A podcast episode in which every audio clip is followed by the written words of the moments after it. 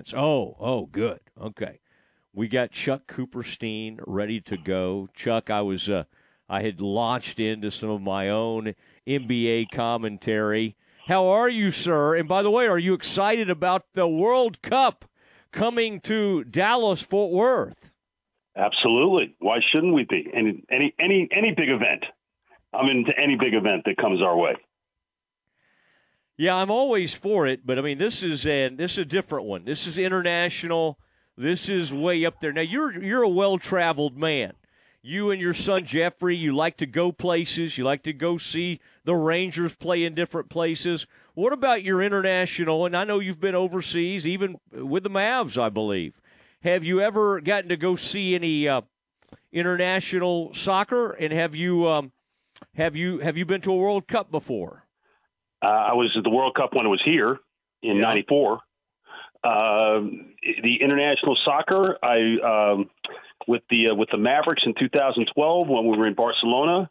We got to see an El Clasico. We happened to be in town that night. We had just come from Berlin, and uh, we got uh, we got a seat at the top of the stadium uh, to watch uh, Barcelona and Madrid and watch Ronaldo and uh, and Leon, uh, Lionel Messi at their absolute prime, uh, both scoring a pair of goals. Place was nuts. It was amazing. Um, and then uh, a few years ago, Jeffrey and I went overseas to England. Uh, I promised him as a, a graduation present that if he did it in four years, that I'd take him to England so he could see his beloved Chelsea play. And as it turned out, we saw Chelsea and Liverpool play uh, at Stamford Bridge, and it was very cool. Lots of fun. Wow. Wow. Those are great memories, great moments. Uh, the Coopersteins uh, traveling. The Mosleys, Chuck, will be on the Amalfi Coast here in a couple of weeks, three or four weeks. All right. So lovely. There you go. I don't. I don't know what what'll be happening over there, uh, sports wise, but uh, we'll be traveling around Venice, seeing some things, checking out uh, Capri, uh, doing some nice things like that. Now, Chuck, what was your? Uh, I want to just kind of get your your gut reaction and and when when you saw this trade go down. I guess uh, Shams may have been first. Who knows? But we all started reacting and get you know, oh my gosh, look what the Mavs have done. At first blush, were you sort of like, whoa, wait, they they got Christian Wood for for this? What was what was kind of your gut reaction to this trade? It's exactly that. they, they got Christian Wood for that. really, they basically, basically, it was Christian Wood for the 26th pick when all is said and done. And it's hard to see how anyone could not look at this as anything but positive. Uh, just look, the, the, guys that average 18 and 10 in the NBA don't grow on trees. And yeah, there's some could argue that uh, his numbers are hollow because his team was bad. Well, I know they were saying the same thing about Andrew Wiggins too, right? Until Andrew Wiggins got himself on a good team and started make uh, making a huge difference in uh, a good team's opportunity to win an NBA championship. And, and listen, I'm not saying here that uh, that Christian Wood is the final piece of the puzzle here, but you know we can say whatever we want about the loss of Porzingis, and uh, certainly Spencer Dinwiddie did more than his fair share uh, to make that trade look good. But there were points in the playoffs where Porzingis was absolutely missed. And you know, Christian Wood, in many ways, is similar to Porzingis. Uh, you know, from an offensive standpoint, uh, not nearly so from a from a defensive standpoint. He's you know he's not a rim protector. He's not a great defender. Uh, but again, you know, so much of what we see in the NBA, it's not necessarily about individual man on man defense. It's how you play within the, the team concept and the team scheme. And the team scheme that was taught by Sean Sweeney seemed to work pretty well for a group of guys that the year before uh, had a lot of trouble guarding air, let alone guarding NBA players. Uh, so they they vastly improved in that area. And who's to say that that Wood, who by the way was uh, coached by Sean Sweeney in his breakout uh, in Detroit uh, back in the 2020 season when Sean was on the staff of Dwane Casey. Uh, that uh, that Sean didn't see what was going on there, and that he, you know, won't have a huge part in trying to bring out that aspect of Christian Wood's game. And really, all it costs the Mavericks is one year. If, if Christian Wood is great, then great. You know, he's he's going to do his part. He's going to make some money in the process. And if he doesn't do great, well, you know what? The potentially he could get moved to the trade deadline. There's a, there's really uh, there's no downside to this as far as I can see. Yeah, I mean it's exciting, and and you're right. I mean shoots the shoots 39 percent from three, um, opens some things up. I mean it is remarkable, and and what I mean, do you kind of have you talked to people, and and Sean Sweeney's a great name to bring up that. How did this guy get unlocked all of a sudden? And we've seen it happen over the years, but I mean, this is at 26 years old, he's already been with what, seven organizations? six. Yeah, I mean, he yeah. he has he has been around, including I think a, a summer league uh, uh, turn, maybe with the Mavs back in the day. I guess yep. it was 2017. What what what happens with a guy like this? What do you think was going on, and then how did how did Detroit sort of suddenly unlock this from the people you've talked to? Well, I mean, remember Detroit traded Andre Drummond. Uh, they traded him to Cleveland and uh, Wood had been the backup, and yeah. Drummond got traded, and Wood got playing time. And you know, a lot of times for guys, all it takes is is a chance. And you know, when you're given that chance, you better barge through the door because there's somebody else that's going to be coming behind you.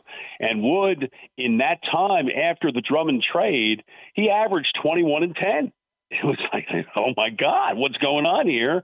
You know, and, and he, he fits the modern day mode of what NBA teams want from their, you know, 6'10, 6'11 guys. I mean, they, they want you want to play five out. He's got the ability to play five out. He can also handle ball a little bit better, certainly better than Porzingis can, you know, so he can get to the basket a little bit. So, but I mean, a lot of time, I mean, from a guard standpoint, mean, the, the classic example I saw back in the day was Chauncey Billups. You know, Chauncey Billups, the third overall pick, but uh, he got, uh, you know, he, he got drafted by Boston, and you know Rick Pitino couldn't deal with him, and then he went to Minnesota, and uh, you know he started playing a little better in Minnesota uh, for Flip Saunders, and then uh, you know he got to he got to Detroit, and he became a star. He became he became Mr. Big Shot. You know, it's it's like it just takes one opportunity to you know get yourself uh, in the right situation and with the right coach who believes in you. And this is not the only sport that we're talking about here, Matt. We, we this happens all the time in every sport. Uh, so uh, I think they they found something uh, with with uh, Wood, but you know they they didn't pay him, and you know he got a fantastic deal from Houston in, in a sign and trade, and uh, you know for what he'd accomplished in basically 20 games. I mean, he got a $42 million deal based on about 30 games of really good play. And now he's got an opportunity because he's only 27 years old. I mean, it's not like he's at the end of his career. He's in his athletic prime right now. I mean, he's got a chance to make some big bank. And, you know, Jason Kidd said last year was his goal to get Jalen Brunson paid. And this year may very well be his goal to get Christian Wood paid. I talking to Chuck Cooperstein, voice of the Dallas Mavericks. I I look back at a guy like this, and I'm sure you do the same thing because we both love college basketball. And, and, you're like, wait, where did this guy come from? UNLV running Rebs. Do you do you have any uh, do you have any memory of of Christian Wood playing for UNLV? I mean, vaguely. Uh, but I mean, you know, it, it's but you know, it's been a while since Vegas has really been any good. I mean, it's been correct. It's been forever. So you know, it's not. Uh, I mean, he he had. I mean, he always had you know p- people on his radar because he, he does have that look that everybody is looking for. Now, you know, again, are you able to unlock it? Dwane Casey and Sean Sweeney apparently got to unlock it. And and you know, and it may be a bit unfair to Stephen Silas uh, in Houston the last couple of years. I mean, the team was bad. You know, Harden he, he Wood went down to play with Harden, right? And then Harden gives up on the team, and then Yeah. basically the team goes into a monster rebuild. And, and in many ways, the monster rebuild got him because you know they have a center in in Al, uh, Alperen Şengün, who I, I think is going to be really good, uh, and they want to give him more time. And they've got Banchero probably that they're going to draft next week uh, if if form holds uh, in the draft, and if it doesn't, then they're going to draft Chet Holmgren. So you know he, he's he's really uh, uh, you know same type of guy and they're going to play those guys. And he's in the last year of his contract, so they figured, they, well, let's go get something for him.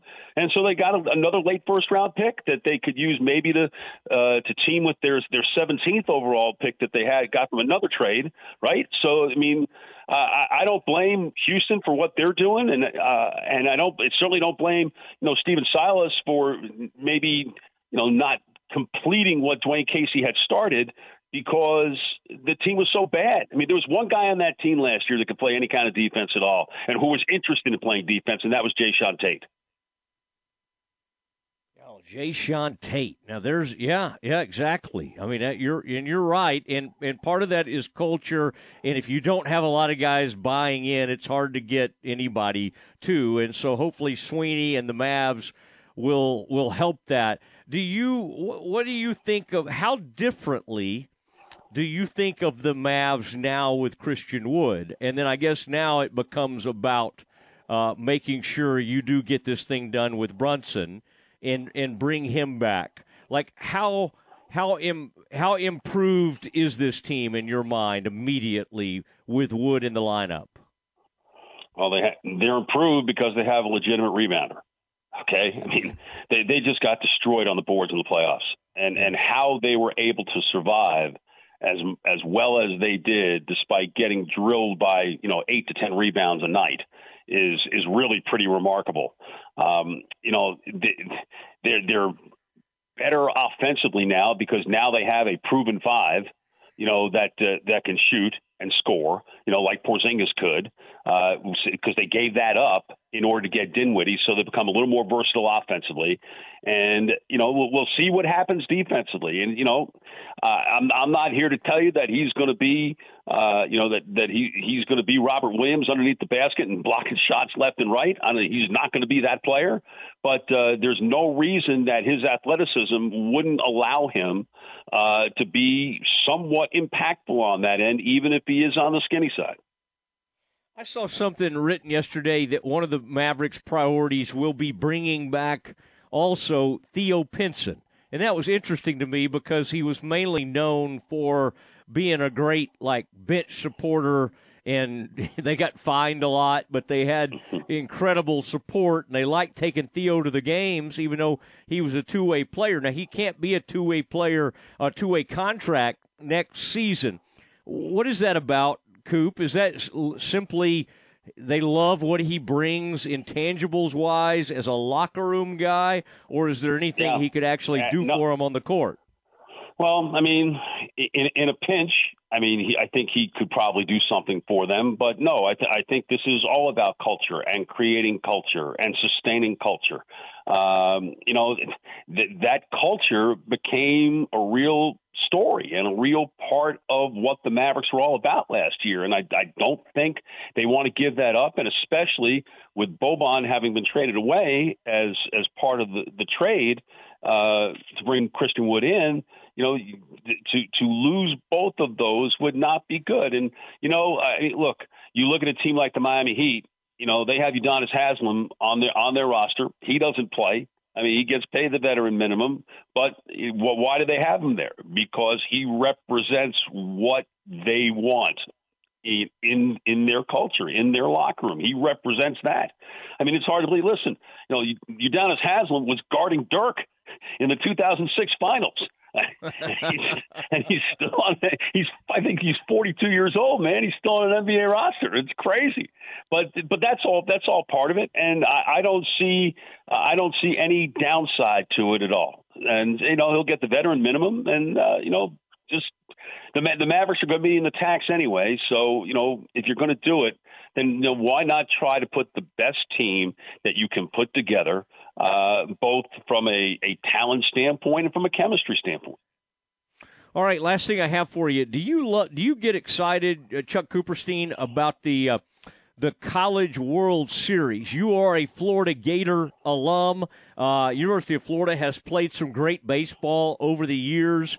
Um, you're a huge college football and basketball guy. Do you get into the uh, the college baseball this time of year?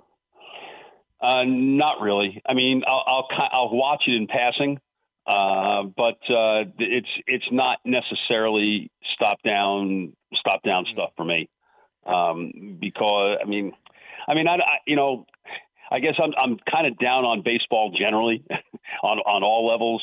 So it's it's not the thing that I will uh, spend the most time with, but uh, you know, I might I might catch stuff on the on the flyby, and uh, you know, as the, yeah. the College World Series goes, the the thing that I do know, or at least everybody has told me, who has ever been to Omaha for the College World Series, says it's awesome.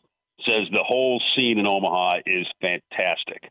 So, you know, m- maybe what I need is to actually make a trip to Omaha and, and experience that, and then maybe I'd have a different feel for it. All right. Well, I want you to get behind Mitch Thompson, new head baseball coach at Baylor. A new era has begun uh, right there in Waco, Texas. Okay, and I need you to kind of get behind them. And then I saw today an interesting well, matchup. Why shouldn't, I, why shouldn't I get? Why shouldn't I get behind my team? I mean, if I, I mean, I don't even get behind my team really the College World Series. They're closer because my ballpark is beautiful and it's within like an hour and a half from you. All right, so I understand you can like your place all the way. Now, you uh, University of Florida, by the way, has a um, matchup. They're going to be at Kansas State this year. I just saw the Big 12 SEC matchups. Baylor will host Arkansas. So I just want you to get excited about uh, Florida Well- going to Manhattan, Kansas to play Jerome down- Tang's Kansas State Exactly. Wildcats. Well, see, good old good young Todd Golden, see what he's put together, and see if it, it'll be a bit more uh, a bit more together than uh, what uh, what we saw the last few years in the Mike White era. Yeah, yeah. You were not a Mike White guy, and you were not shy about uh, letting us know that. So I appreciate your honesty on that. Uh, Coop, always fun to visit with you. Uh, wanted to get your take on this thing, and uh, really enjoyed it. And I will talk to you soon. Thanks, Matt. Appreciate it. Take care. There he goes, Chuck Cooperstein, the voice of the Dallas Mavericks. Be back in a moment with the dismount.